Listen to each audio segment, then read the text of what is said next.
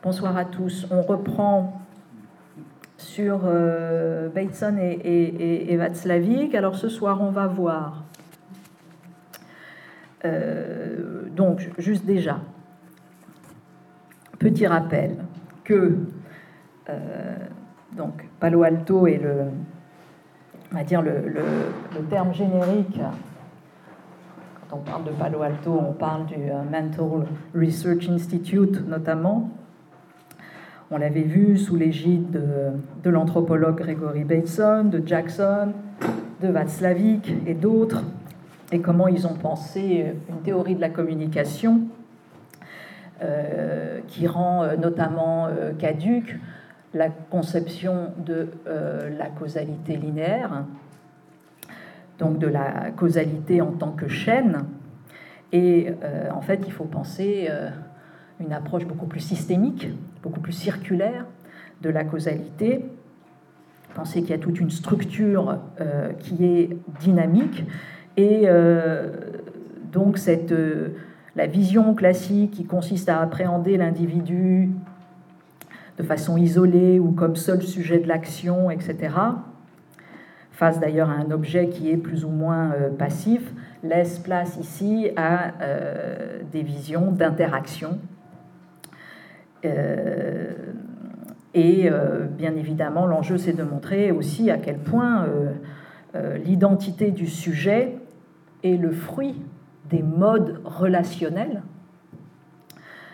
donc il n'y a pas une, essence d'une certaine manière du sujet, mais comment l'identité n'est que relationnelle, d'une certaine façon. et notamment d'essayer de comprendre comment derrière chaque comportement dit individuel, il y a en fait un nœud relationnel qui se joue. Et tout l'enjeu est de comprendre bien évidemment les règles euh, de ce nœud euh, relationnel, et on y reviendra ce soir, puisque bien évidemment il y a quelques nœuds relationnels plus euh, archétypaux, type le nœud conjugal, type le nœud institutionnel, type le nœud familial, etc. Bon, et d'essayer de voir à la fois qu'il y a des règles, des grands invariants, et puis en même temps, bien évidemment, à chaque fois, une, situation qui est celle de ce nœud-là. Donc on sort d'une conception dualiste, euh, on rentre au contraire dans quelque chose où on vient étudier à chaque fois non pas euh, les éléments séparés, mais la structure qui relie. Euh, et bien évidemment, un des points essentiels, on l'avait vu, c'est aussi d'attraper la notion euh, d'information et de voir comment le monde est un ensemble intégré de relations et d'informations. Et c'était bien sûr tout euh, l'héritage de Wiener, de Norbert Wiener, qui vient euh, donc aider à construire cette approche-là. Et pourquoi je rappelle tout cela? Parce que c'est ce qu'on va voir là euh, aujourd'hui notamment en reprenant l'ouvrage fameux de euh, Gregory Bateson, qui a été traduit par une unité sacrée, quelques pas de plus vers une écologie de l'esprit, où précisément euh, il pose l'écologie de l'esprit, l'esprit humain devient, je cite, une qualité émergente de l'organisation de la matière, transpersonnelle, commun à tous les organismes vivants, je vais, je vais y revenir. Le monde est ondulatoire, euh, c'est le lieu d'une coévolution.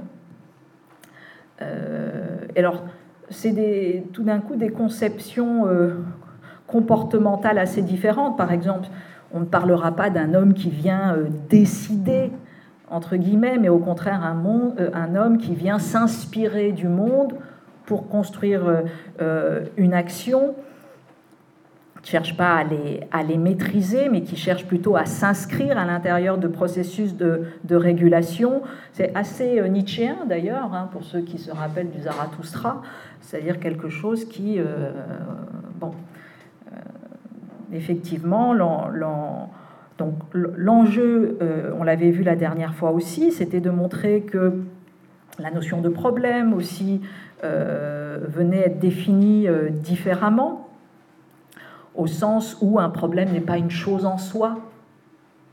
Un problème, c'est une boucle d'interaction qui bloque la résolution. Plutôt comme ça qu'il faut le voir. Donc c'est dynamique en fait un problème. Alors généralement on le voit comme une grosse pierre qui bouge quoi. Un truc statique et euh, c'est trop lourd pour l'enlever, euh, on peut rien faire avec, pas du tout. Hein. Là, il y a, au contraire, il y a une danse, hein, comme ceux qui font du judo un peu, hein, connaissent bien ce, principe-là. Et même, on le verra tout à l'heure, qu'en thérapie euh, comportementaliste, on utilise la résistance Hein, du patient pour faire quelque chose.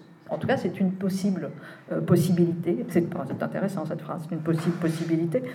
Donc c'est euh, une chose possible. Donc un problème qui n'est pas une chose en soi, plutôt une boucle euh, d'interaction qui bloque la résolution. Et pour sortir de l'impasse, et c'est ce que propose Bateson, c'est ce que propose Václavic, et c'est là où ils sont intéressants comme thérapeutes, et puis Václavic aussi comme, comme euh, du côté de, de, la psychanalyse et de la psychiatrie.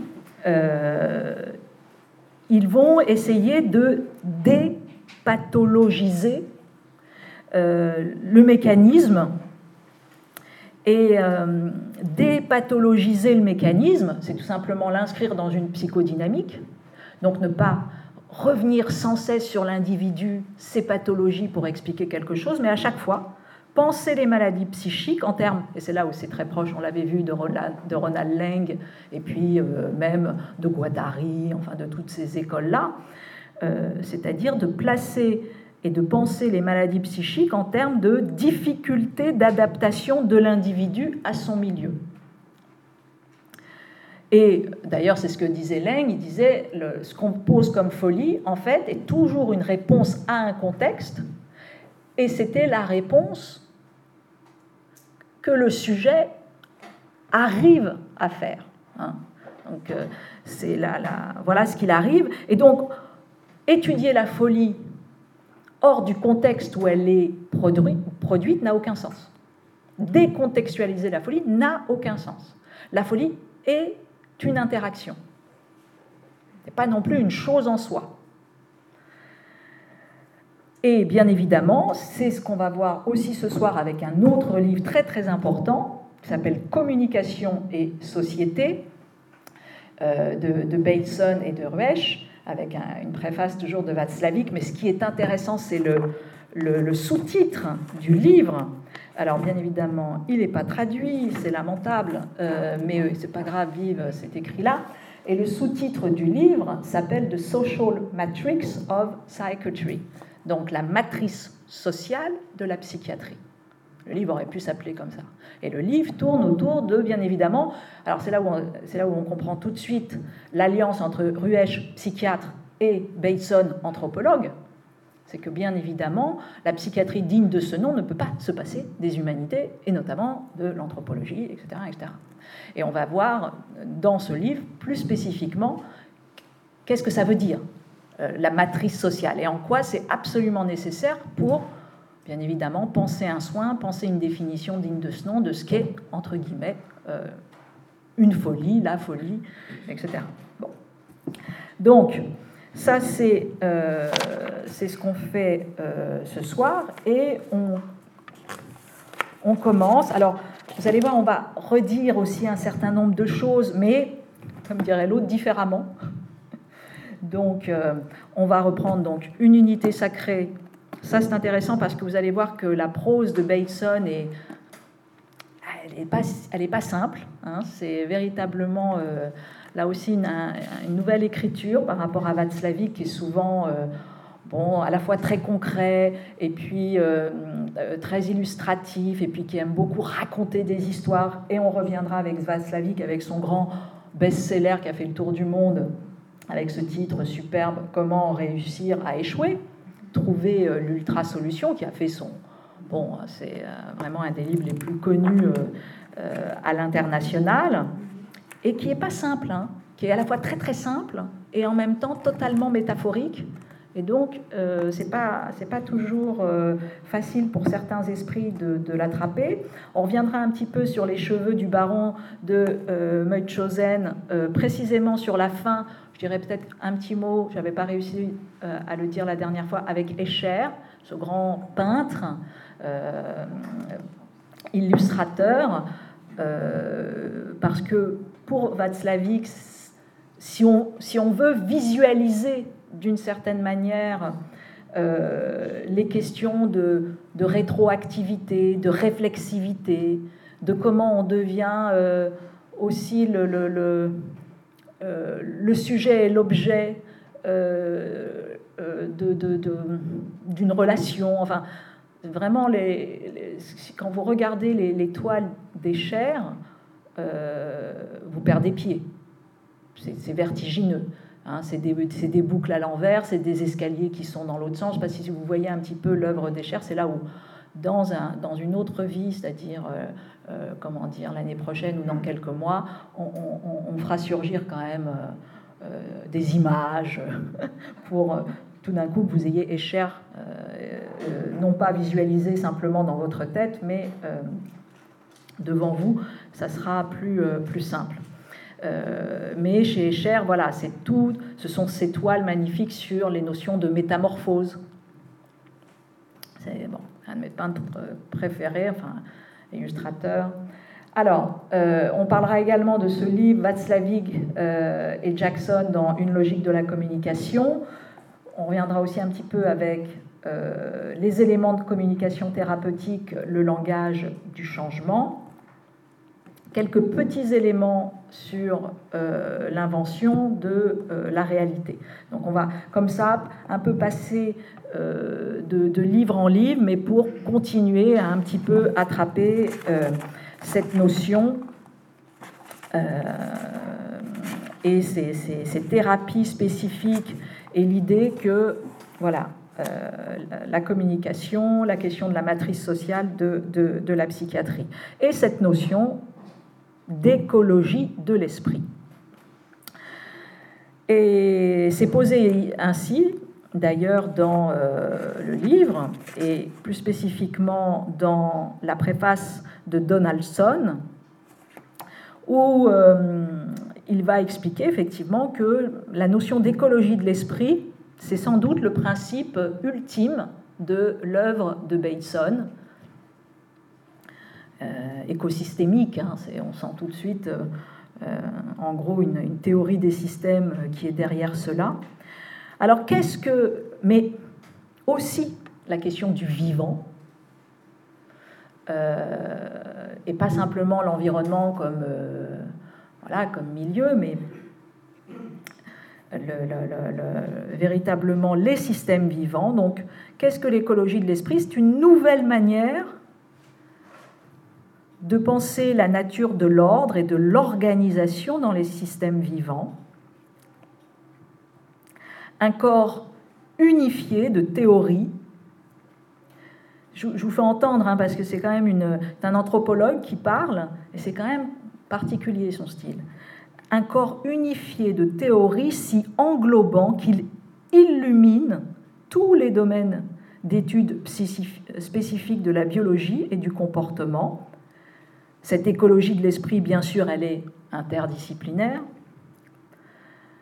non pas au sens simple et habituel d'un échange d'informations à travers euh, les barrières euh, des différentes disciplines, ce qu'on appellerait nous plutôt de la transdisciplinarité, quelque chose qui passe comme ça. Bon, il y a des querelles sans fin hein, sur euh, l'interdisciplinarité, la transdisciplinarité. Je vous les passe parce que c'est pas nécessaire, je pense, mais en même temps, ça nous permet de voir ce qui, veut dire, c'est un différent mouvement d'intégration, en fait. Mais au sens d'une découverte de modèles communs à beaucoup d'entre elles. C'est-à-dire que l'enjeu, c'est véritablement d'aller attraper les grands invariants euh, structurels, comme ça, à l'intérieur des disciplines, et de les faire dialoguer euh, ensemble. Et tout ça pourquoi? Parce que l'enjeu, c'est euh, de définir, de concevoir euh, des idées, euh, des agrégats d'idées que je désigne, dit-il, sous le nom générique d'esprit. Et pour montrer pour faire un pas de plus dans la difficulté, quel était son un de ses grands enjeux, c'était euh, d'aller traquer ce qui est réellement différent. Qu'est-ce que la différence? Et j'adore ça, une différence qui fait une différence. Là, généralement, il y a la moitié des gens qui font. Et ceux qui ont une. Bon. Et moi, ça me parle, mais bon, je peux comprendre que. Alors, qu'est-ce que ça veut dire? Alors, il dit bien évidemment qu'il faut sortir euh, d'une idée d'un ordre logique pour aller dans un ordre écologique.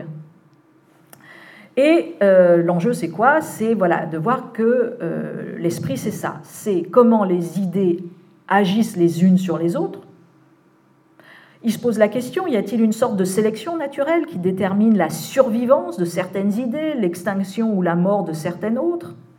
C'est-à-dire qu'il attrape comme ça, hein, et il va euh, greffer sur d'autres territoires d'autres types de modèles qui arrivent de la biologie, etc. Il ne dit pas que c'est que c'est euh, comment dire euh, vrai, que c'est forcément comme ça, mais il cherche. Il pense en revanche que faire travailler l'esprit, c'est aussi en passer par ces manières-là de penser. Quel type d'économie limite la multiplication des idées dans une région donnée de la pensée? C'est aussi pour ça qu'il travaillera avec les sciences cognitives, avec les neurosciences. Et au loin, c'est euh, pourquoi ça freine, pourquoi ça résiste? Hein, c'est cette question. Pourquoi tout d'un coup, alors qu'on sait les choses, on ne fait pas? Bon, bien évidemment, c'est une des grandes questions de, de, l'analyse. Euh, quelles sont les conditions nécessaires pour la stabilité ou la survivance d'un système ou d'un sous-système de ce genre, etc. etc. Bref, euh, Bateson considère que euh, voilà, nous faisons partie d'un monde vivant et qu'hélas, nous avons trop pensé l'exceptionnalité de l'homme comme un, système isolé dualiste, hein, l'homme et le reste du monde. On l'avait vu ici en, en rappelant les, travaux de, de, Descola, bien sûr, notamment. Et, et Bateson considère que, bien évidemment, c'est désastreux d'un point de vue épistémologique d'avoir perdu le sens de l'unité de la biosphère et de l'humanité. Parce que pour lui, bien évidemment, euh, c'est cette relation entre euh, humanité et biosphère qui fait la vérité de ce qu'est un homme. Et nous avons oublié notamment, dit-il, que cette unité ultime est d'ordre esthétique, au sens esthétique, au sens kantien du terme, c'est-à-dire c'est euh, une sensibilité commune, c'est quelque chose qui... Voilà. Donc, euh, Bateson est aussi quelqu'un qui va prôner euh, une connaissance incarnée, une connaissance expérimentale, pas une connaissance sûre. Donc, par exemple, les notions d'empathie l'intéressent. la possibilité d'empathie avec d'autres créatures, et même avec les processus biologiques écologique. Euh, c'est très intéressant parce que ça vous rappelle dans une vision un peu... Euh, alors bien évidemment, euh, vous voyez tous ceux qui arrivent du côté New Age qui se sont emparés de ça. Hein. Bon, mais vous avez aussi d'autres penseurs qui, sont plus problématiques, type Ness, Hein, qui défendait euh, la deep écologie, l'écologie profonde, etc. Mais dans, dans NES, dans, euh, les différents euh, principes qu'il défend, de fait, à un moment donné, il y a véritablement une approche, comme Bateson ici, beaucoup plus extensive, beaucoup plus compréhensive du soi. C'est-à-dire, pour accéder à soi, la connectivité avec le monde vivant est absolument nécessaire. C'est ce qu'il raconte là. Hein. C'est ce qu'il raconte. Euh, et alors c'est très joliment dit, l'humilité potentielle qu'une compréhension du soi ainsi élargie peut apporter au soi conscient plus étroit le sentiment d'intégration des, des, nombreuses parties et niveaux de l'esprit. C'est-à-dire que je déploie mon esprit précisément, c'est très simple, hein, parce que j'interagis avec ce qui m'entoure et je comprends bien évidemment que cette même chose est une et que mon esprit n'est pas là. C'est pas ça l'esprit. L'esprit, c'est pareil, c'est encore cette grande histoire de boucle d'interaction, sans parler du fait que si tout d'un coup on convoque les neurosciences et euh, les synapses et les neurones, etc., etc., on sait à quel point développer euh, les, les, comment dire, les connexions euh, précisément construit, façonne euh, l'esprit. Donc, euh, et que cette plasticité du cerveau, elle est absolument indissociable d'un environnement. Donc, euh, on est. Et alors, chose très intéressante, c'est que lui, donc, cherche à jeter les bases d'une nouvelle science que certains appellent une théorie de la communication, etc. Mais là, il ne l'appelle pas comme ça. Il dit une, science formelle qui vient étudier les formes d'interaction entre les idées, explicites, implicites, incarnées,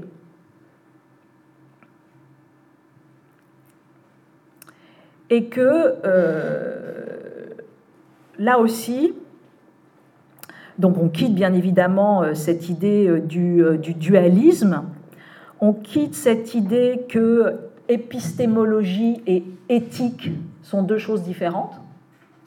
Ben non, parce que dans les deux cas, il s'agit précisément de penser la relation. Donc l'éthique est une épistémologie, la manière dont nous pensons nos relations avec autrui, bien évidemment, est le lieu de la fabrication d'une connaissance. Alors c'est très... Euh, dans un autre genre, c'est un peu euh, lévinassien.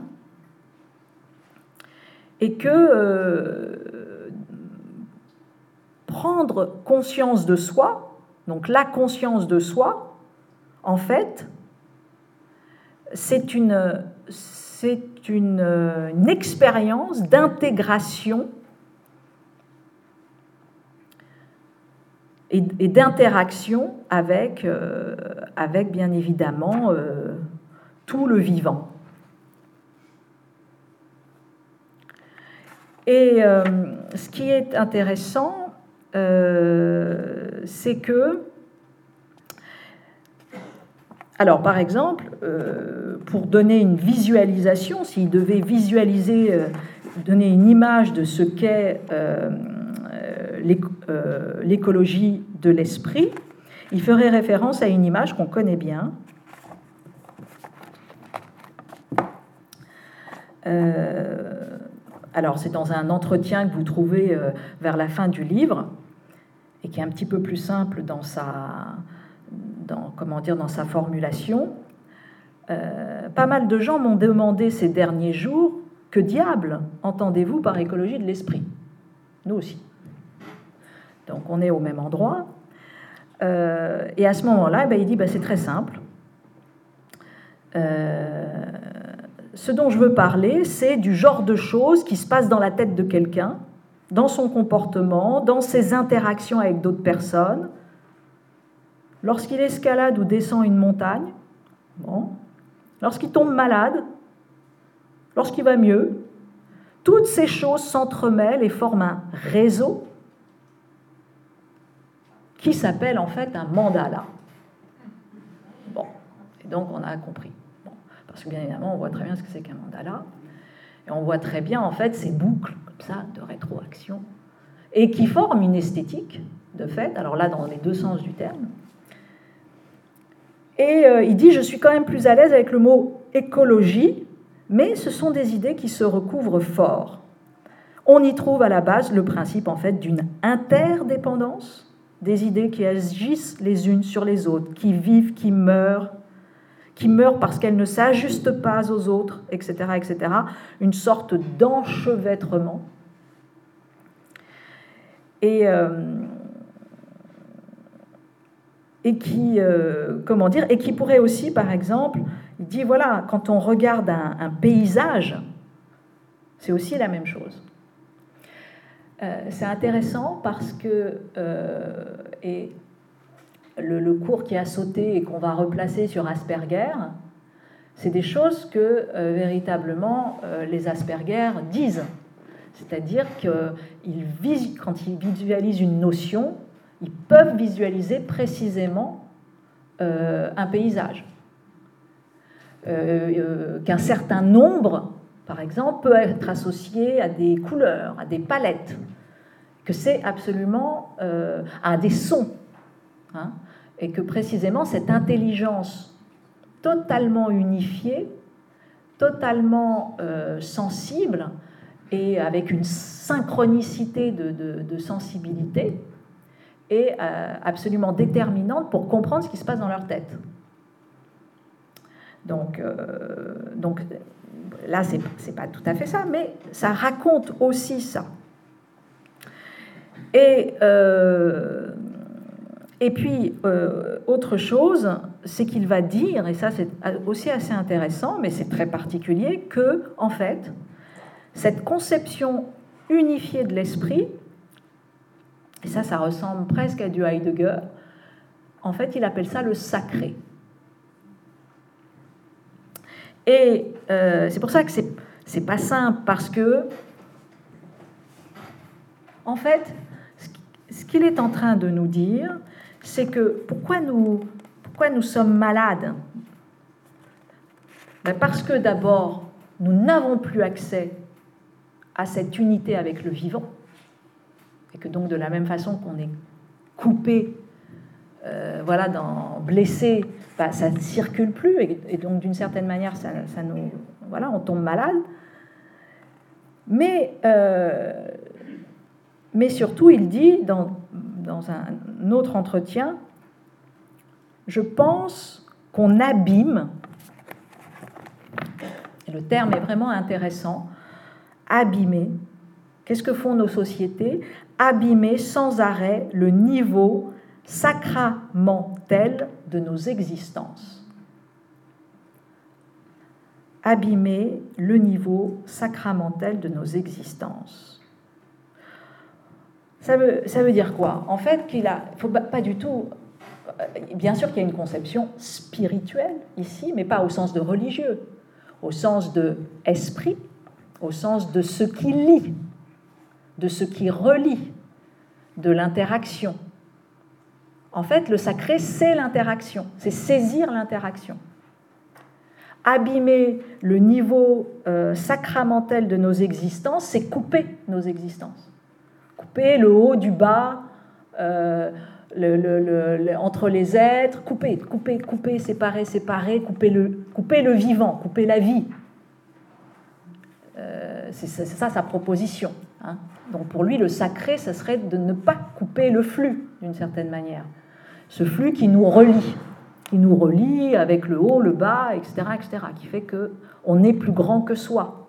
On a une euh, définition compréhensive qui va plus loin.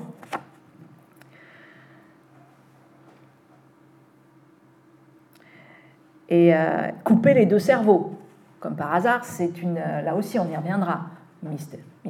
Hémisphère gauche, hémisphère droit, qui bien évidemment fait que bon, ça marche pas.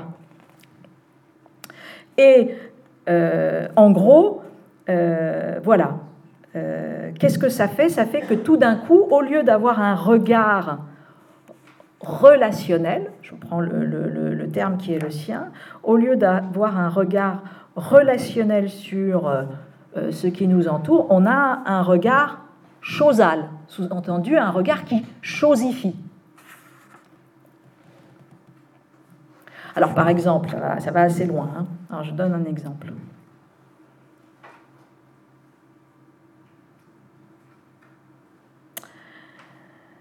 Alors, euh, il dit Je n'aime pas les dictionnaires. Bah oui, tu, m'étonnes, puisque c'est isolé.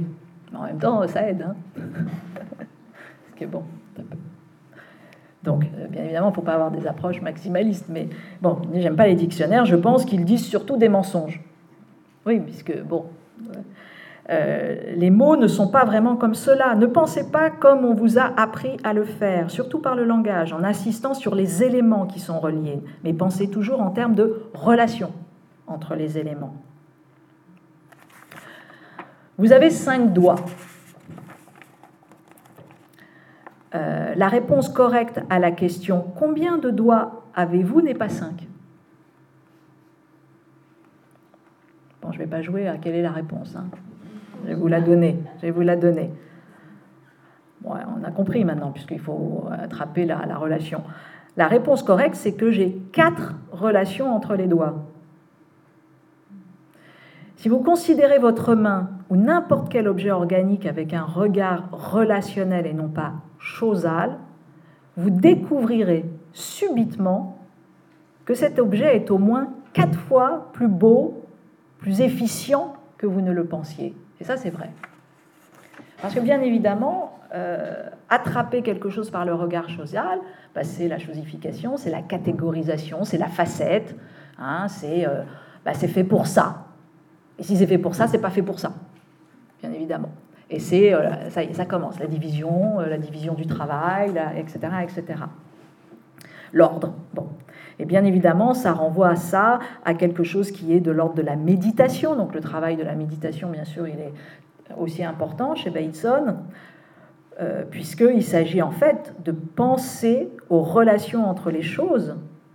Et penser les relations entre les choses, c'est s'intéresser à la question du sacré. Voilà. C'est euh, quitter euh, l'ordre spatio-temporel euh, qui, en fait, n'a pas que deux dimensions. C'est plus vaste que ça.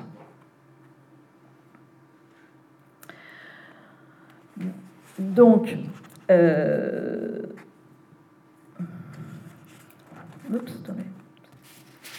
Vivement le, le comment dire. Et alors, je,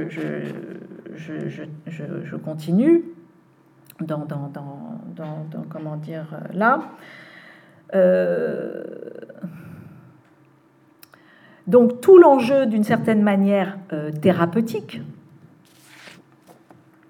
c'est précisément de s'autoriser le sacré. Euh, donc ça c'est intéressant aussi de voir que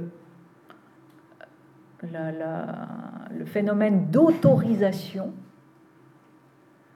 euh, c'est bien évidemment quelque chose qui a à voir avec le, fait de, comprendre comment on est relié, donc comment on peut se déployer, euh, mais se déployer toujours en lien. Euh, donc on découvre à la fois son interdépendance, et en même temps on se découvre auteur. C'est un même mouvement, s'autoriser. Euh, et euh, il parle tout simplement de découverte. Et vous vous souvenez, la, semaine dernière, on avait dit euh, la solution appartient au patient. La solution est à l'intérieur du patient. C'est un des postulats avec lequel fonctionne généralement euh, Palo Alto, c'est-à-dire que le, euh, elle est là. Découverte. Donc il a simplement à la découvrir. Hein, et que ce, travail-là est aussi une, manière de, Alors comment, on découvre? C'est précisément euh, le travail thérapeutique, en tout cas c'est comme ça qu'il le propose, c'est-à-dire que c'est ce qui va émerger de la relation, de l'interrelation entre thérapeute et, patient. Euh, c'est-à-dire que, alors, euh, autre, voilà, donc il continue. la fonction, dit-il, est inhérente aux relations et non pas aux choses. Une hache, prenons une hache c'est vrai. une hache n'a pas d'utilité. L'utilité d'une hache est liée à sa position entre un homme et un arbre. Par exemple. Euh, il dit un peu plus loin, euh, il n'est pas bon de se demander quel est le sens de l'univers. On se demande très souvent cette question. Alors euh, celui qui l'interroge dit mais pourquoi pas? Pourquoi pas? Le sens de l'univers, c'est une vraie question. Mais parce que demander quel est le sens de l'univers implique qu'il existe une autre entité pour laquelle l'univers aurait un sens. Le sens n'est pas interne, il émerge de la relation entre les parties. Et donc, bien évidemment, euh, il ne s'agit pas de, de, postuler. Il y a un sens pour vous, pour moi, mais de fait, le sens de l'univers, en tant que tel, ça n'existe pas.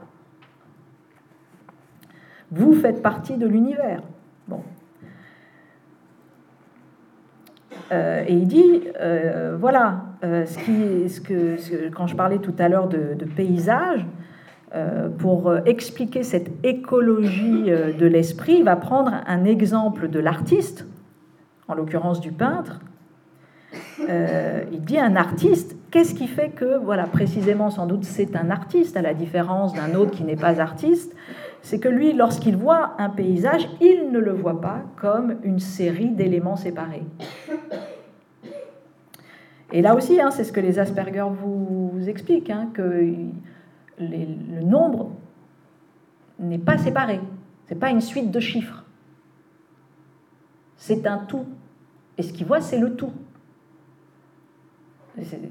Et d'ailleurs, euh, lorsqu'on les voit notamment certains euh, faire par exemple toute la, euh, comment dire, livrer toute une suite de, des décimales de pi, vous avez vu ces exercices, on se dit mais oh, quelle mémoire Mais pas du tout un Asperger vous explique que ce n'est pas du tout un problème de mémoire.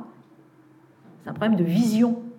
Il voit ce qu'il est en train de vous dire. Il a un prompteur dans la tête, hein, entre guillemets. Donc il a une connaissance qui est immédiatement une sensibilité, qui, passe par une vision.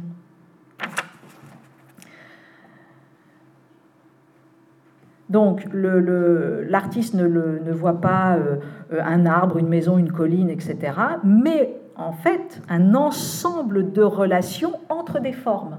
Il voit même pas une maison, il voit des formes.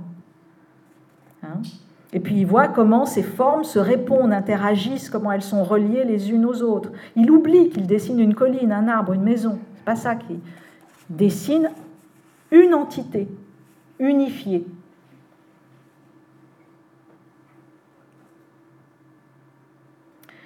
Euh, et bon, pour terminer, il dit, fait une attaque euh, sévère sur bien évidemment celui qu'il considère comme un des grands responsables de ce dualisme, c'est-à-dire la conception cartésienne. Bon, donc il termine en, tordant le cou et en expliquant à quel point le désastre remonte à Locke, à Newton, à Descartes, etc et que précisément Descartes a créé trois grands outils de la pensée contemporaine qui ont fait euh, sa, dévastation. Euh, la coupure entre l'esprit et la matière, euh, le, comment dire, les coordonnées cartésiennes, c'est-à-dire le graphique, vous mettez le temps en ordonnée et vous montez une variable, et puis, là, comble de l'horreur, le cogito ou le coito, je pense donc je suis, et il dit ces trois, ces trois choses, en fait, ont tout bonnement mis en pièces euh, le concept de l'univers, et nous vivons dans ces lambeaux. Nous vivons dans ces lambeaux, et, euh, et précisément, c'est quelqu'un qui est très conscient sur... C'est pour ça qu'il s'intéresse à toutes les autres formes et pas simplement le langage, parce que le langage est un des hauts lieux aussi de cette division. C'est vrai, euh, et donc c'est pour ça qu'il a des, approches thérapeutiques qui passent par euh, quantité euh, d'autres biais. Je suis sûre qu'on peut tout perdre si on en parle mal, parce que précisément, trop souvent, hélas, alors bien évidemment, ce n'est pas l'expérience du poète, bien sûr, mais nous ne sommes pas tous poètes. Donc, donc là, voilà, et c'est pour ça, bien évidemment, que tout ça, ça lui vient de son expérience euh, d'éthologue, d'abord, hein, sur différentes tribus. Hein. donc, il est d'abord allé euh, étudier et euh, ensuite, petit à petit, voir comment on pouvait mettre en place une définition totalement profane du sacré, une définition thérapeutique euh, du sacré au sens où le sacré, c'est dépasser la limite assignée, c'est euh, comprendre qu'il y a un déploiement de dimensions, qu'il y a une interactivité en fait derrière les choses que l'on perçoit comme statiques. C'est simplement ça. Hein, c'est pas et on comprend là tout d'un coup parce que ça résonne aussi avec ce qui est traditionnellement le sacré, bien sûr. Hein. C'est euh, alors classiquement on a des phénomènes de symbolisation, mais pas que. Ça passe par euh, euh, d'autres possibilités, de comprendre que le sens n'est pas interne à une chose. Que construire la signification, construire une signification, c'est pénétrer dans, comment dire, le sacré. En tout cas, quand, elle, quand on veut que cette signification ne rende pas malade. Parce que bien évidemment, c'est pas comme ça tous les jours qu'on on, pense les, choses. Alors, euh, je, continue avec, euh, comment dire, The Social Matrix. Donc, là aussi, un peu, euh, un peu en version rapide, mais vous irez parcourir l'ouvrage. Donc, euh, on réinscrit bien évidemment la, théorie de Palo Alto, euh, déjà dans euh, son héritage de la théorie cybernétique de, Wiener, et, et, en prenant le postulat qui a été formulé par Norbert Wiener, 1947, qui avait tout simplement défini le monde ainsi, Hein, comme l'autre nom d'une théorie de l'information, euh, on peut envisager le monde comme une myriade de messages. Point. À celui que cela peut intéresser.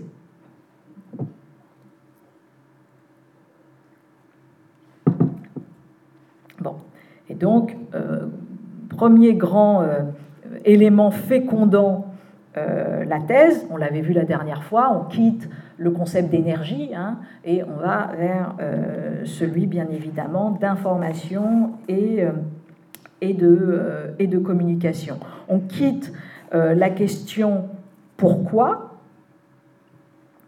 et on va effectivement plutôt sur une question du, comment et euh, là aussi, on essaye de voir comment on crée un modèle de, des processus interactifs qui façonnent la réalité. Et c'est pour ça d'ailleurs que vous avez euh, un des grands livres très connus de Václavic, L'invention de la réalité. Au sens où la première chose qu'on invente, c'est la réalité c'est euh, très proche de Berkeley. Il n'y a de réalité que la perception que nous en avons, de toute façon. Il y en a peut-être une autre, mais de toute façon, ce à quoi nous accédons, c'est cela. Donc la réalité que nous posons comme quelque chose hors de nous n'est jamais hors de nous. Elle est toujours une construction neuronale, toujours. Ça ne veut pas dire qu'il y a qu'il y a, attention, hein, ça ne veut pas dire qu'il n'y a rien en face, mais ça veut dire que de toute façon, euh, c'est une, euh, c'est quelque chose qui est, voilà, on est, elle, est, elle est déjà façonnée. Et, c'est intéressant parce que généralement, on voit très bien, euh, là aussi, très souvent, comment nos, souvenirs, on les façonne. Hein, ça, on le sait commence à le savoir. C'est très, très. Alors, pas toujours, on a plus ou moins conscience.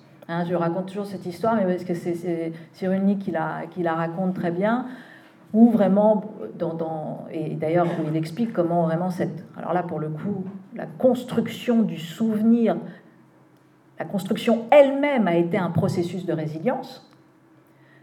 Et il raconte comment dans son enfance, il se souvient d'avoir croisé euh, le regard de tel ou tel, euh, notamment euh, d'un soldat allemand. Il dit, je l'ai vu, je sais qu'il m'a vu, et il ne fait rien. donc il a ce souvenir, mais c'est là, c'est ici. Hein. Et puis il dit à côté, j'ai ce souvenir, cette femme infirmière, blonde, l'ange qui est arrivé, bon, magnifique, etc. elle, me, elle me cache, etc. Je m'en souviens, etc., etc. Et puis des, années après, il a 60 ans, etc. Puis une femme vient euh, euh, vers lui dans une, dans une conférence et lui dit bonjour, euh, vous savez, je suis... enfin, vous savez rien du tout, mais bon, je vous dis, je suis la, la femme qui qui était là. Ben, elle a les cheveux gris, bien évidemment. Il dit, mais alors comment vous étiez et ça? J'avais les cheveux noirs, ébènes. le truc s'écroule. Ah bon, mais oui. Et bien évidemment, c'est bien évidemment que c'est elle. Mais la, la, construction du souvenir, et, elle lui dit, le soldat, ah non, c'était pas un soldat allemand du tout. C'était autre chose, c'était... Non, non, c'était un, aide-soignant, un homme, je sais pas, ou je sais plus, ou c'était un civil, enfin, je sais plus, mais, mais c'était pas un... Bah, bah, bah, s'est qu'est-ce qui s'est fabriqué? Alors que bien évidemment, lorsqu'il énonce ce souvenir, il ne ment pas. Pas du tout bien évidemment, ce souvenir l'a constitué, il l'a constitué, il l'a façonné avec du vrai, mais après, voilà, il y a une perception qui a fait que aussi s'est construit quelque chose pour qu'il y ait aussi, bien évidemment, euh, euh, résilience, mais lui-même, ça le, bouleverse quand même d'une certaine manière en disant, mon Dieu, pourtant c'était là, c'était tellement là. Bon. Donc, euh, il y a de fait euh, quelque chose qui vient façonner. Alors, on arrive à, l'entendre de façon souvenir parce qu'on se dit on, oublie, mais on n'arrive pas à le comprendre là tout de suite et maintenant. On se dit ben non, la réalité c'est ça là, c'est en face, ben, c'est évident.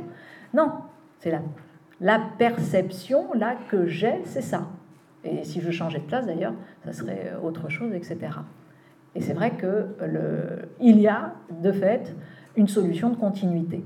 Et on l'oublie parce que c'est euh, c'est implicite, mais on, finit par, euh, par l'oublier. Et bien évidemment, euh, les théoriciens de Palo Alto viennent travailler hein, cette perception-là pour créer quelque chose qui, précisément, va être thérapeutique pour soi. Donc, euh, selon cette conception, le patient, on l'a dit, hein, n'est plus un individu monade, mais plutôt un système de relations perturbées. Et, euh, et, donc, euh, et donc voilà. Alors, euh, donc en gros, qu'est-ce qu'ils essayent d'inventer ici? Une sorte de, de psychiatrie dynamique, comme on appellerait la psychodynamique. Là, on a une psychiatrie dynamique.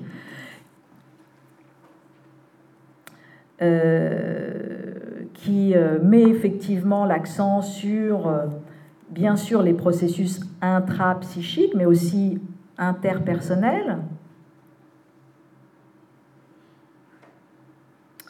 Et, euh, et puis il va montrer, alors ça c'est aussi une des... Pourquoi matrice, alors ça je l'expérimente tous les jours en clinique, mais matrice sociale de la psychiatrie. Pourquoi? Parce que euh, il pose c'est synthétisé comme ça dans cette préface par Václavic que l'homme psychologique est mort et l'homme social a pris sa place. Qu'est-ce que ça veut dire? Qu'est-ce qu'il essaye de raconter? Euh, ben, Tout simplement que euh, l'ère de l'individu, au sens où l'entendait la jeune euh, psychanalyse freudienne,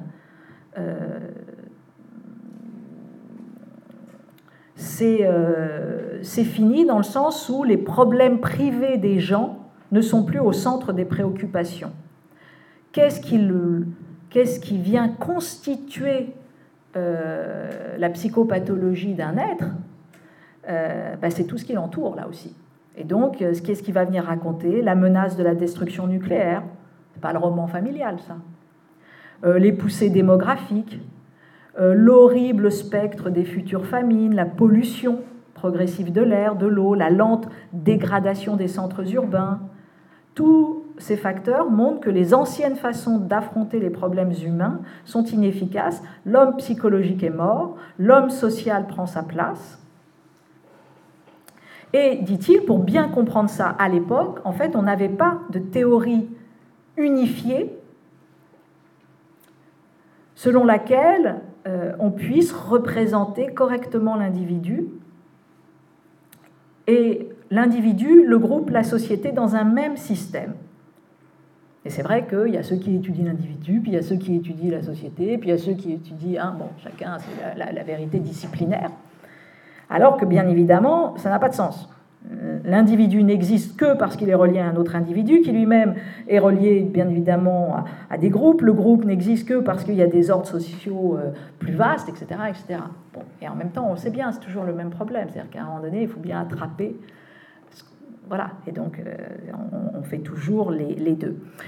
Et alors, euh, donc, en amont de cette théorie de Palo Alto, il y a trois grands types de, convergence qui ont donné lieu à euh, cette théorisation. La convergence, dans un premier temps, de la physiologie, de l'écologie, de l'éthologie, hein, on pense à, Bateson, bien sûr, c'est-à-dire en gros toutes les disciplines qui étudient euh, les transactions de l'organisme avec son environnement physique et social. Donc en gros, les théories des systèmes, euh, dans euh, les sciences biologiques. Donc ça, premier grand type de convergence. Deuxième grand type de convergence qu'on connaît, nous, plus souvent, c'est bien sûr la psychiatrie, les humanités, quoi, humanité et santé. Donc la psychiatrie, euh, la psychologie, l'anthropologie, la sociologie, bref, tout ce qui étudie le comportement de l'homme seul et en groupe. Donc ça, ça vient converger, c'est le deuxième grand groupe. Et puis, troisième gros groupe, c'est euh, là, en revanche, ce qui vient interroger les techniques de gestion, euh, l'institution, l'organisation sociale, euh, les thérapies de groupe, bref, toutes les techniques qui ont toutes pour but de diriger, d'organiser ou de changer les comportements sociaux. Et tout ça mélangé fait que, précisément, on invente la, théorie de, Palo Alto. Alors on, poursuit un peu ce, livre. Euh, comment les, psychiatres ont, rencontré ces nouvelles théories? Parce que heureusement, et, ça on l'avait bien vu hein, euh, dès euh, Saint-Alban avec les années 40 jusqu'à maintenant, les psychiatres se sont aventurés hors des hôpitaux psychiatriques, heureusement. Et on a quitté euh, la conception de l'aliéniste, puisque c'est comme ça qu'on pouvait appeler souvent les, psychiatres. Et puis on est allé vers, euh, au contraire, la notion de, de psychiatre moderne, en fait, qui considère que l'individu est inséré dans une situation sociale.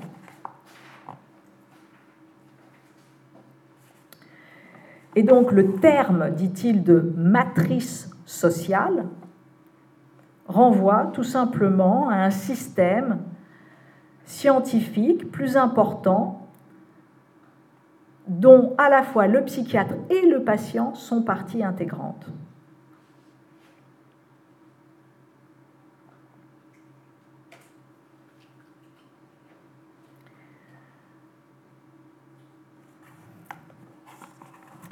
Et donc, euh, on va euh, aujourd'hui, euh, pour expliquer le comportement, et notamment le comportement du patient, ben, en fait,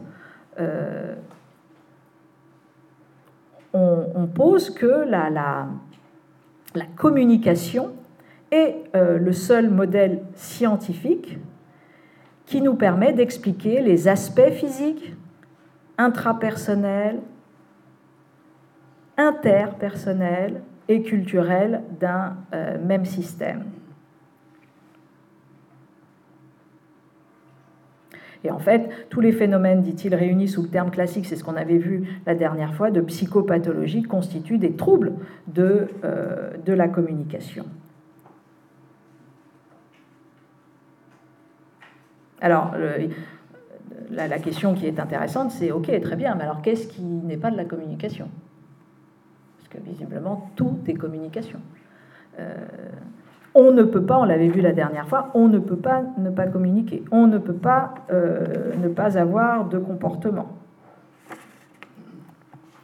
Et euh, bien sûr, c'est que le, petit souci, c'est que très souvent, nous oublions tout, ça, tout à fait, nous, nous ne sommes généralement pas tout à fait conscients de l'existence de cette matrice sociale de, moins en moins quand même.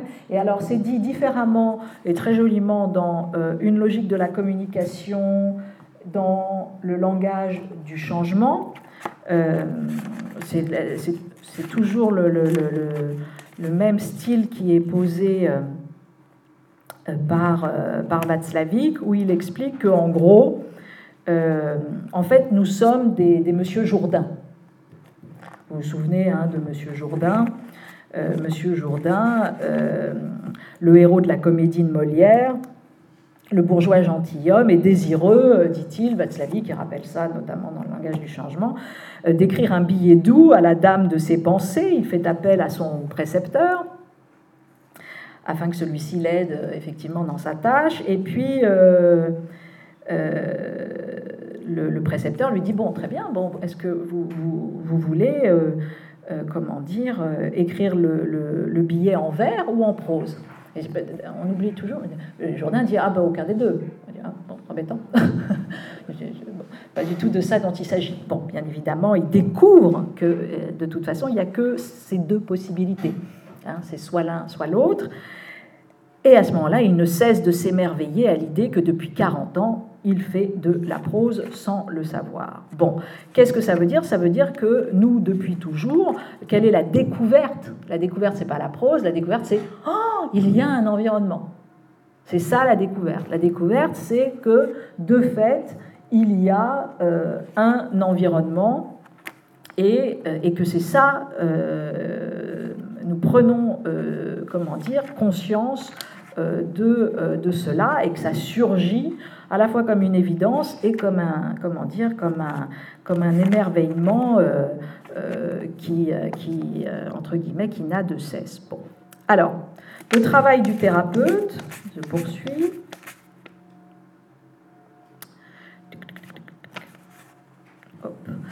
Donc, la thérapie psychiatrique, tout simplement, vise à améliorer le système de communication du patient.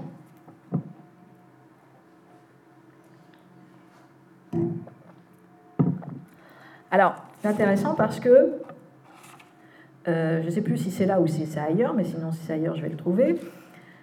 Euh, c'est tout ce qui fait euh, la différence entre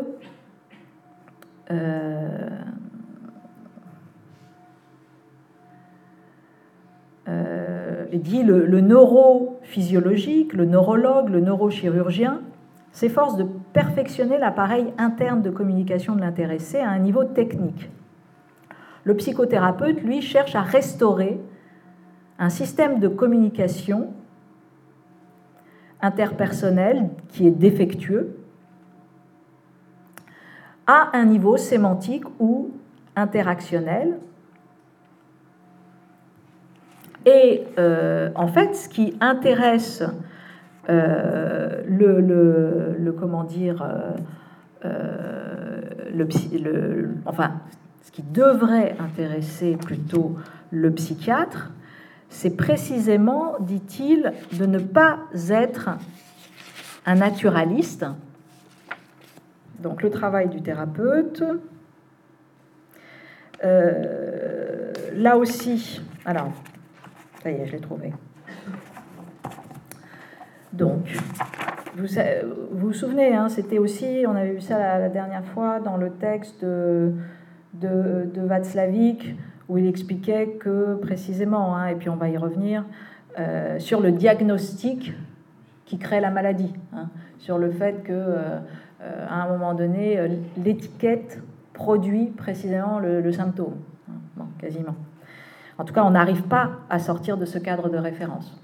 Et euh, je vais vous raconter ensuite une expérience qui est racontée dans l'invention de la réalité, une expérience euh, mise en place par Václavic, que vous connaissez peut-être, qui est l'introduction de faux patients dans un hôpital psychiatrique. Une expérience qu'il a faite et dont il a, sorti bien évidemment pour un moment dire quels sont Qu'est-ce qui fait qu'il y a folie Qu'est-ce qui fait qu'il y a santé mentale Est-ce qu'on peut donc discerner, à l'intérieur d'un cadre qui est posé comme, entre guillemets, folie, est-ce qu'on va repérer ceux qui, soi-disant, sont pas fous? Bien évidemment, hein, la réponse est dans la question. Donc, euh, et on, va y venir. Alors, euh, alors ça c'est intéressant. Par exemple, c'est ce que dit le psychiatre. Il dit, et ça c'est très différent, c'est là on voit que euh, il y a plusieurs techniques, il n'y a pas qu'un seul chemin, et c'est ça qui est compliqué. C'est précisément qu'il y a du sujet. Et par exemple, il dit, ce psychiatre, Ruesch, euh, Jürgen Ruesch, il n'est pas nécessaire, n'est pas toujours judicieux que les gens sachent qu'on les aide. Le patient doit avant tout avoir l'impression que son sentiment d'échec diminue. Soigner, c'est ça. Le patient doit avoir que son sentiment d'échec diminue et cela doit être perçu par celui qui prête assistance. Le psychiatre a pour tâche d'aider ceux qui ne sont pas parvenus à une communication satisfaisante. La psychiatrie, en tant que discipline scientifique, elle vise simplement à recueillir de l'information sur la nature de ces échecs et de promouvoir des mesures pour y remédier. Donc en somme, le, thérapeute va se servir de sa connaissance du comportement humain pour améliorer euh, la santé du patient. Et c'est là où il dit, le problème, c'est que, enfin le problème, c'est que le psychiatre n'est pas un naturaliste. Or, très souvent, le psychiatre se comporte comme un naturaliste. Ça veut dire quoi? Ça veut dire que contrairement au naturaliste qui étudie la nature et, se concentre sur ce qui est, le thérapeute s'intéresse surtout au devenir, aux potentialités de développement, plutôt qu'il ne vise au maintien d'un statu quo comportementale. Et alors il rajoute, heureusement, parce que de fait, ça ne nous avait pas échappé, euh, ce point de vue n'est pas universellement partagé. De fait, il suffit de faire un tour dans les hôpitaux psychiatriques pour comprendre qu'on a une cohorte, souvent, non, il faudra couper là aussi, une cohorte de naturalistes pas tentés mais euh, voilà, de nombreux, c'est pas moi qui le dis, donc on va y revenir, c'est lui, de nombreux psychiatres pensent encore que le comportement déviant et la maladie mentale sont des bizarreries qu'il faut répertorier et circonscrire. Et c'est pour ça qu'ils les appellent des naturalistes. Donc bien évidemment, euh, le, jeu, encore une fois, on l'avait dit, hein, c'est pas simplement euh, euh, d'étiqueter une maladie. ça ne suffit pas. Un psychiatre, c'est éventuellement travailler effectivement à cela, mais pas que. C'est à un moment donné se soucier de ne pas rester dans le statu quo comportemental.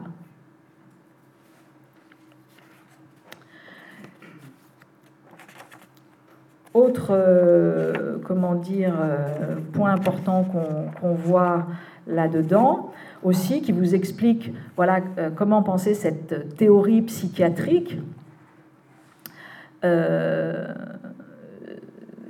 ils se sont, alors on a vu, on a pris la théorie de l'information de, comment dire, de Wiener. Également, une inspiration qui se situe plutôt du côté de la physiologie type Claude Bernard, qui dès, 1860 parle de milieu interne. Et ce concept, euh, et c'est euh, Bateson et Ruesch qui rappellent ça, c'est ce concept d'environnement interne et sa cohérence hein, euh, ont, en fait influencé considérablement une autre des grandes influences pour Bateson, Václavic, Jackson, Ruesch, etc., qui est Canon. Et Canon, c'est celui qui a mis en place le concept de mécanismes homéostatiques euh, qui sont, on va dire, alors là c'est comme ça que c'est posé ici, euh, mécanismes homéostatiques, sorte de mécanismes circulaires, autocorrecteurs. Et euh, bien évidemment, ils vont choper, comment dire, cette notion d'homéo d'homéostase pour essayer de voir comment elle permet de comprendre les chaînes, les chaînes au sens de circuit, hein, euh, de réseau.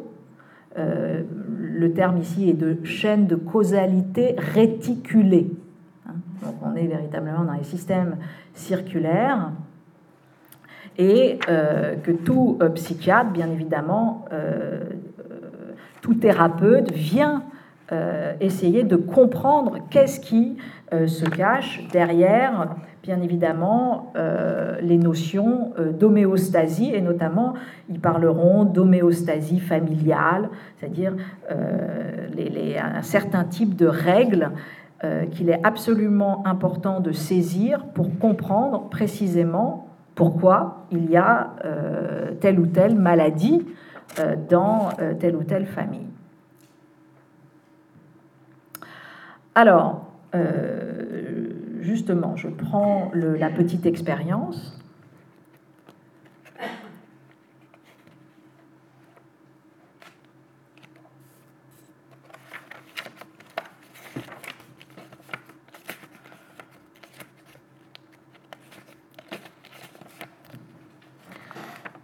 Donc là aussi, euh, vous l'avez, hein, le, petit, euh, la petite expression, entre guillemets, euh, la petite illustration euh, du bourgeois gentilhomme, vous l'avez aussi dans euh, l'invention de, la réalité. nous vivons dans un environnement, nous vivons depuis toujours dans un environnement sans le savoir, etc. etc. Bon. L'environnement tel que nous le percevons est notre invention. Donc ça, c'est le postulat de base. Et donc, une des expériences qui va être euh, mise en place, c'est euh, tout simplement pour montrer qu'en fait, hein, je l'ai dit tout à l'heure, la, folie, euh, la normalité ou la normalité, hein, la santé, la maladie mentale, etc., en fait, les diagnostics qui s'y rapportent, dit-il, sont peut-être moins consistants qu'on ne le croit généralement. La question est simple. Hein. il s'agirait de savoir si on peut distinguer la santé de la maladie mentale. Mais il s'agit de savoir si les principales caractéristiques qui permettent d'établir des diagnostics définissent les patients eux-mêmes ou l'environnement et les contextes dans lesquels on les observe. Donc c'est ça, qu'est-ce qu'il va faire? Il va faire une expérience, faire admettre huit personnes mentalement saines dans 12 hôpitaux différents pour qu'il y ait quand même un peu de représentativité, sans qu'aucun membre du personnel hospitalier ne soit au courant de l'expérience. Euh, et d'ailleurs, euh, un peu plus loin, il explique qu'il euh, remercie les, comment dire, euh, les juristes qui l'ont accompagné dans cette expérience euh, pour, voilà, au cas où si ça, si ça tourne mal, quoi. Parce que c'est facile d'y rentrer. Bon, il s'agissait quand même à un moment donné de, préparer l'éventuelle sortie. Et donc, effectivement, voilà. Alors c'est très intéressant. Donc, qu'est-ce qui. Alors, la méthodologie, rapidement, hein, je passe parce que. La méthodologie, euh, c'est euh, bien évidemment, bon, alors ils rentrent tous sous euh, des. C'est pas simple, hein, ils rentrent tous sous des pseudos. voilà, trois des faux patients étaient des femmes cinq autres des hommes. Tous avaient pris un pseudonyme afin d'éviter que le diagnostic de leur supposée maladie ne les mette plus tard dans des situations difficiles, etc. etc. Euh, alors, euh, vous aviez, euh, il dit les métiers quelque part, il y a de fait un psychologue, un psychiatre. Donc, voilà. un étudiant en psychologie, euh, les autres sont un petit peu plus âgés. Il y a un pédiatre, un psychiatre, un peintre, une ménagère. Euh, voilà un petit peu donc ce, petit groupe qui, rentre. Et puis, afin de pouvoir généraliser les résultats, les expériences d'internement se déroulèrent dans des hôpitaux différents, offrant chacun euh, un cadre différent et puis qui était bien évidemment répartis sur le territoire des côtes est et ouest des, des États-Unis.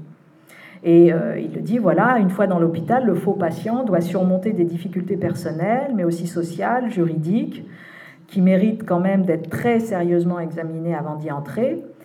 Euh, et donc, au moment où ils ont élaboré euh, le projet, en même temps, ils ont fait établir un ordre d'habeas corpus pour l'admission de chaque faux patient et un avocat pouvait, à chaque instant, être joint par téléphone euh, aussi longtemps que euh, durait euh, l'hospitalisation. Et donc, il remercie dans cette note les deux, les deux conseillers juridiques de, de l'expérience. Et alors, ils ont choisi quoi? Parce qu'il faut bien quand même que ces faux patients ils soient admis. après avoir pris un rendez-vous à l'hôpital, le faux patient se présentait au bureau des admissions en se plaignant d'avoir entendu des voix. quand même. Euh, sachant que, je rassure les uns et les autres qui sont ici, entendre des voix n'a rien de, la folie. Hein. Ah bon? Nous entendons tous des voix. Après, nous décidons ou pas de leur donner plus de place, suivant en plus nos. Oui, vous aussi, oui. Suivant euh, en plus les éducations, les cultures dans lesquelles nous sommes, le fait qu'il euh, y a un rôle ou pas social de cette voix qui a été entendue. Euh, Daimon, chez Socrate, il entend une voix. Hein.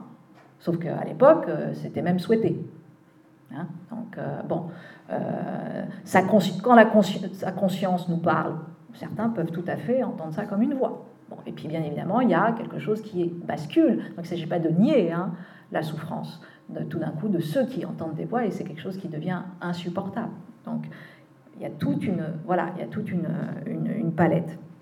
Mais là, on est dans des choses assez soft. Donc ils entendent des voix. La question de savoir ce que les voix disaient, ils répondaient qu'elles étaient souvent peu claires. Donc vous voyez, ils n'ont pas été quand même, voilà. Mais euh, en somme, en somme, qu'est-ce qu'ils disent? Ils disent voilà, euh, les patients se plaignaient d'avoir une vie, une vie vide, un peu creuse, étouffante. Euh, ils ne connaissaient pas vraiment euh, ces voix. Est-ce qu'elles ont le, Comment dire C'est des voix d'hommes ou de femmes? Ben, Les femmes disaient c'est des voix de femmes, les hommes disaient c'est des voix d'hommes. donc on a fait un truc assez soft là aussi. Et les symptômes furent choisis pour leur caractère en quelque sorte existentiel. En somme, voilà, c'est-à-dire des symptômes tout à fait basiques. En gros, qui n'a pas éprouvé euh, l'inanité euh, du sens de la vie euh, Bon, ma vie est vide, creuse, quoi, en gros. Bon, donc on part de ça. Immédiatement, alors ils sont admis, donc là ils sont déjà un peu, mais bon, ils sont admis, c'est normal. Je veux dire, ils sont admis. Alors aujourd'hui, peut-être que ça serait différent, etc. Mais en même temps, c'est un postulat de recevoir et d'accueillir. Hein, donc c'est bon, c'est pas non plus. Immédiatement après avoir été admis dans le service de psychiatrie, les faux patients cessaient de manifester un quelconque symptôme d'anormalité. Voilà, légère euh, nervosité, mais pas plus que ça. Tous ont eu le même diagnostic. Euh, schizophrénie. Généralement ce qu'on dit quand... Euh, bon. Donc, et tous ont quitté l'hôpital avec un diagnostic de schizophrénie en rémission. Donc, ça c'était étonnant de voir euh, la, même chose partout. Alors bon, on n'est plus... Il faudrait refaire l'expérience, mais bon. et alors il dit, on ne peut pas dire que la durée d'observation ait été trop brève, parce qu'elle va de 7 à 52 jours. Donc c'est quand même assez conséquent et que donc la moyenne c'était 19 jours. Donc c'est pas rien. Et, euh, mais ce qui est très intéressant, c'est que, en fait, qu'est-ce qu'il cherche à comprendre? Il cherche à comprendre de l'intérieur comment ça se passe. Bon. Euh, et en fait, il dit, mais pourquoi? Premier problème, en fait, c'est pas un problème euh, d'erreur. C'est pas ça le premier problème. Premier problème, c'est le manque d'observation. Euh, non pas que les occasions aient manqué, mais en fait les choses, à l'époque, aujourd'hui peut-être différemment, sans doute, se passent traditionnellement ainsi dans les hôpitaux psychiatriques, c'est que les médecins sont ceux qui observent le moins les patients. Bon, c'est comme ça. Et donc, euh, alors là, vous avez euh, les, comment dire, les, chiffres à l'appui sur le, fait que l'organisation, c'est ça qui est intéressant, hein, c'est là où la question institutionnelle est absolument inséparable de la question du protocole du soin, c'est que l'organisation hiérarchique de l'hôpital psychiatrique fait que précisément qui passe le plus de temps avec les patients, les aides-soignants, un peu moins les infirmiers et encore encore moins les, euh, les médecins. Donc, ceux qu'on voyait le moins dans le service, c'est précisément eux. Et par ailleurs, la chaîne est ainsi faite que tout est construit à l'envers, c'est-à-dire que au lieu, je dirais, que les médecins modélisent leur action sur les aides-soignants, c'est les aides-soignants qui modélisent leur action sur le comportement des médecins et qui, eux aussi, ont un rapport au final qui, même s'il est là, est, comme euh, oblitéré. Ah oui, mince, j'ai totalement pas J'ai encore explosé mon temps. Bon. Bon, bref. Donc, il raconte cela. Et, chose intéressante, qui passe le plus de temps avec les patients? La réponse est dans la question. Les patients. Donc, bien évidemment, qui, qui a vu, non pas la supercherie, mais qui a dit Mais t'es pas fou, toi? Les patients. Alors, ça, en revanche, ils l'ont remonté. Et ils l'ont remonté tout de suite. Les, ceux qui ont dit Mais qu'est-ce que tu fais là, toi? Pourquoi tu es là, toi? Ça n'a aucun sens. C'est les patients. Les patients eux-mêmes ont dit Eux, ça va pas. Mais les autres ne les entendaient pas. Pourquoi? Parce que les patients étaient inscrits dans un cadre référentiel de maladie. Donc, ceux qui étaient dits là étaient disqualifiés. Par exemple, euh, explique qu'il est rentré, lui, hein, c'est le, premier faux patient. Et donc, il prenait des notes, tous. Ils prenaient des notes sans se cacher les patients, tous disaient, mais pourquoi tu prends des notes? Toi, tu es un journaliste, toi, tu es un professeur, tout de suite, très rapidement. Enfin, en tout cas, un tiers d'entre eux. Les infirmiers, les aides-soignants, les, euh, comment dire, les médecins notaient, voyez, puisqu'ils ne sont, pas, aveugles, et disaient, comportement anormal, comportement ambivalent. Ils notent tout ce que je dis. Et même à un moment donné, il y a un parce que paternalisme, etc., il y a un infirmier qui dit, vous savez, vous n'avez pas besoin de noter que je vais vous donner un médicament, je vous le donnerai. C'est-à-dire qu'il passe, c'est extraordinaire. alors je dis pas, mais c'est une vraie étude, hein, donc moi je la raconte. Alors bien sûr, il, y a, un certain temps, mais c'est très intéressant que, en gros, qu'est-ce qu'il euh, démontre? Que précisément le diagnostic euh, modèle la représentation de la maladie que le diagnostic a un phénomène auto-réalisateur et qu'à partir du moment où le cadre de référence est posé, en fait, le fait de sortir de ce cadre est quasiment tout est interprété à partir de cela. Le cadre, le cadre de référence n'est jamais remis en cause. Et donc tout vient alimenter le symptôme d'anormalité. Comme si on était à l'extérieur, tout viendrait alimenter le concept de normalité. Et c'est là où il explique que, donc, et bien évidemment, personne n'a décelé les faux patients. Dans aucun des hôpitaux. Aucun. Bon. Et donc, il dit quand même, on voit bien que derrière la notion de ce qu'on appelle folie, il n'y a pas une chose en soi. Il y a une boucle d'interaction. Il y a une boucle d'interaction. Et bien évidemment, de ce euh, personnage central pour définir cela, le, psychiatre aussi, enfin, tous les acteurs viennent consolider euh, cela. Tous les événements étaient interprétés à l'aune euh, de, de, la maladie. Et puis, puis vous lirez, sans parler du fait, il revient sur le fait que de toute façon, alors là aussi, c'est euh, quelque chose qui nous remonte souvent de la part des patients, sans doute moins bien évidemment aujourd'hui, parce que, et puis en plus là on parle de certains hôpitaux, il ne s'agit pas de faire des généralités, mais là on prend simplement là, il dit voilà, deux, grands points qui viennent euh, catégoriser euh, l'hôpital psychiatrie, impuissance et dépersonnalisation. Vous vous souvenez euh, le texte de Goffman sur les profanations de la personnalité, on l'avait vu, en tout cas il y a une séance euh, qui est dédiée à ça. Euh, impuissance et dépersonnalisation. Et en gros, qu'est-ce que les deux étant bien évidemment liés L'impuissance était partout évidente, le patient est privé de beaucoup de ses droits parce qu'il est hospitalisé dans un établissement psychiatrique. Et en fait, le diagnostic avec lequel on le marque contribue à le priver de sa crédibilité. Alors bien évidemment, je passe sur tout euh, le système liberticide sous couvert de soins, mais qui pensent, qui être un soin. Hein. Et on a la même chose aujourd'hui, non seulement dans les hôpitaux psychiatriques, dans certains, mais euh, ailleurs, mais aussi dans les EHPAD, et euh, on, y reviendra.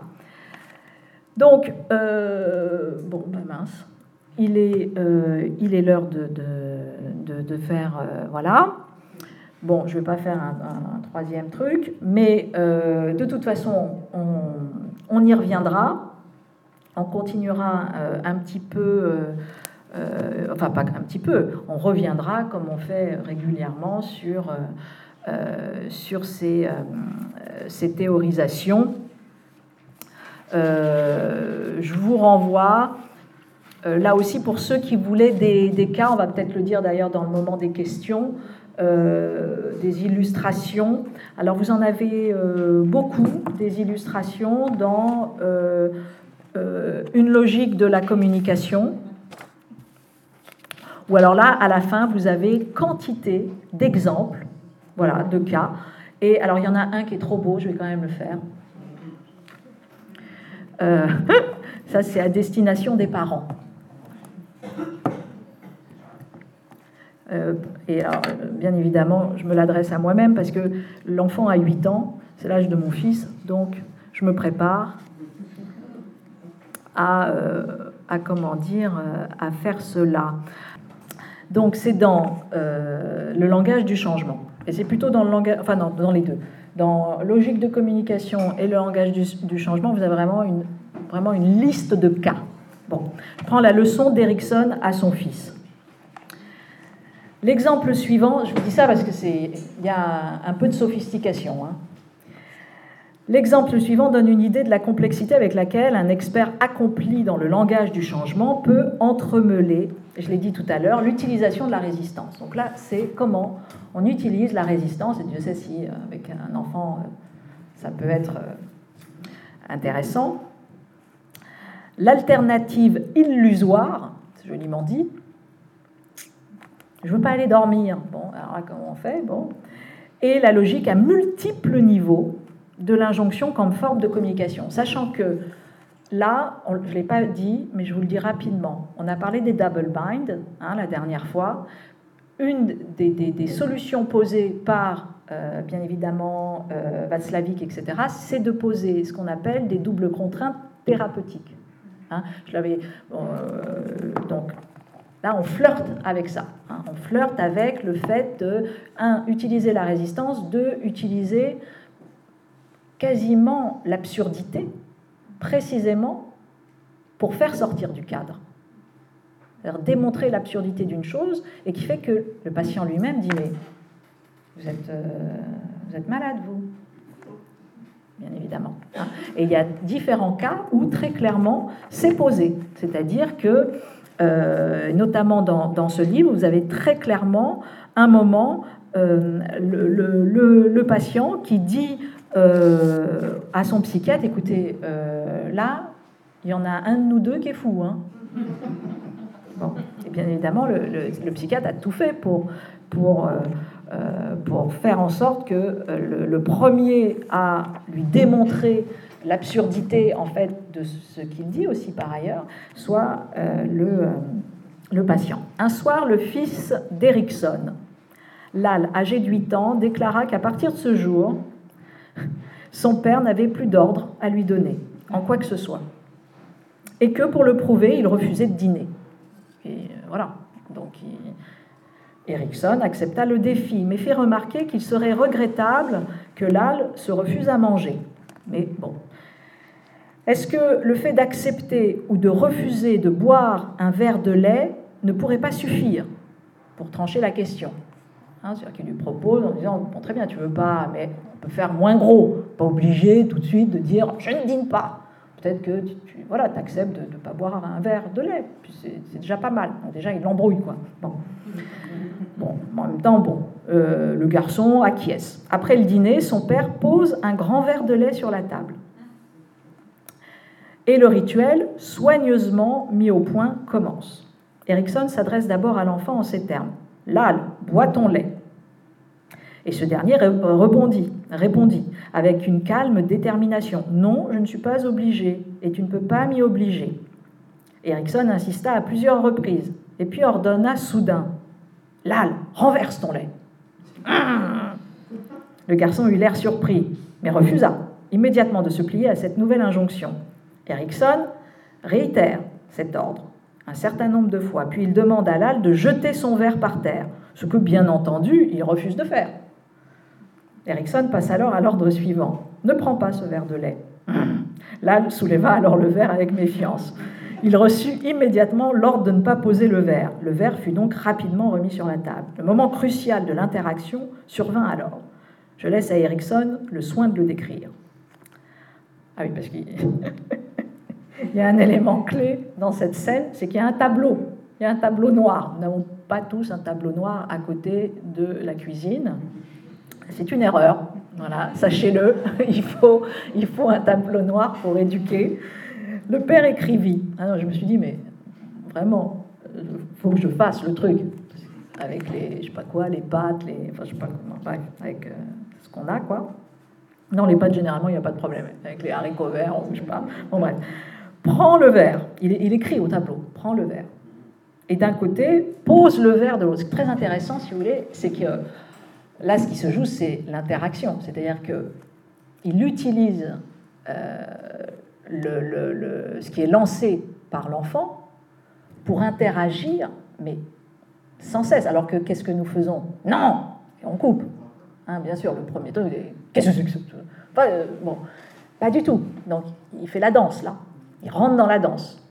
Alors, bien évidemment, il faut du temps, il faut ceci, il faut cela, mais ça rappelle que l'éducation, c'est une, bien évidemment, c'est une danse et que régulièrement, parce que bien sûr, nous n'avons pas toujours le temps de faire ça, mais que régulièrement, il faut, il faut bien évidemment faire ça et que c'est comme ça qu'on construit euh, et qu'on accompagne euh, un être. Bon. Donc, il fait ces deux colonnes. Prend le verre d'un côté, pose le verre de l'autre. Il explique alors qu'il va faire un pointage. Un truc de fou, quoi du nombre de fois où l'Alf ferait quelque chose qu'on lui avait dit de faire. Il lui rappelle que les deux ordres écrits au tableau avaient déjà été donnés plusieurs fois. Oui, de fait, ça fait une heure qu'ils font son petit jeu, donc il, met des croix, tchouk tchouk. Donc tu as posé le verre, tu l'as pas remis, donc le môme il voit les, croix, les, les, lignes, tout ça, et il, écoute en fait. Il est très très attentif. Il essaye de comprendre la logique de tout ça. Le père poursuivit. L'âle ne prend pas le verre.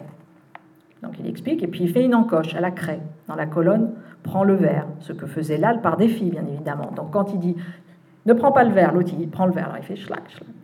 donc il fait comme ça. Il lui demanda alors de ne pas poser le verre. L'âle le reposa et une nouvelle marque vient alors s'inscrire dans la colonne pose le verre, etc., etc. Le père se livre un certain temps au même exercice. Donc il passe. Pareil, bois ton lait, ne bois pas ton lait, bam, bam, bam, ne bois pas ton lait, etc. Bois ton lait. Enfin, le truc dure un temps, il faut avoir la soirée. Hein. Euh, bah oui, hein, bon, mais en même temps, c'est nos enfants. Donc euh, bon. Euh, et puis tout d'un coup, qu'est-ce qui se passe? Il. le, il dit écoute, euh, euh, l'enfant, au bout de, je sais pas, j'en sais rien, une heure, etc., euh, avec un soupir de soulagement, là, elle repose le verre sur la table, à énième, bois, lève, machin, enfin dans tous les sens, etc. Et lui dit Écoute, papa, restons-en là. euh, euh, et, donc à ce moment-là, Erickson lui dit, certainement, tu as raison, ce jeu est assez idiot, puis au final il n'est pas si drôle. Euh, je te propose que la prochaine fois que nous aurons une dispute à régler, nous ferons en sorte qu'il s'agisse de quelque chose de réellement important, afin que nous puissions y réfléchir et en parler de façon euh, sensée. Bon, voilà, c'était à la fois comment dire, euh, euh, une plaisanterie pour terminer, mais en même temps euh, assez, assez symptomatique de, la théorie chez, chez Palo Alto. Voilà. Et maintenant, c'est à vous pour les questions.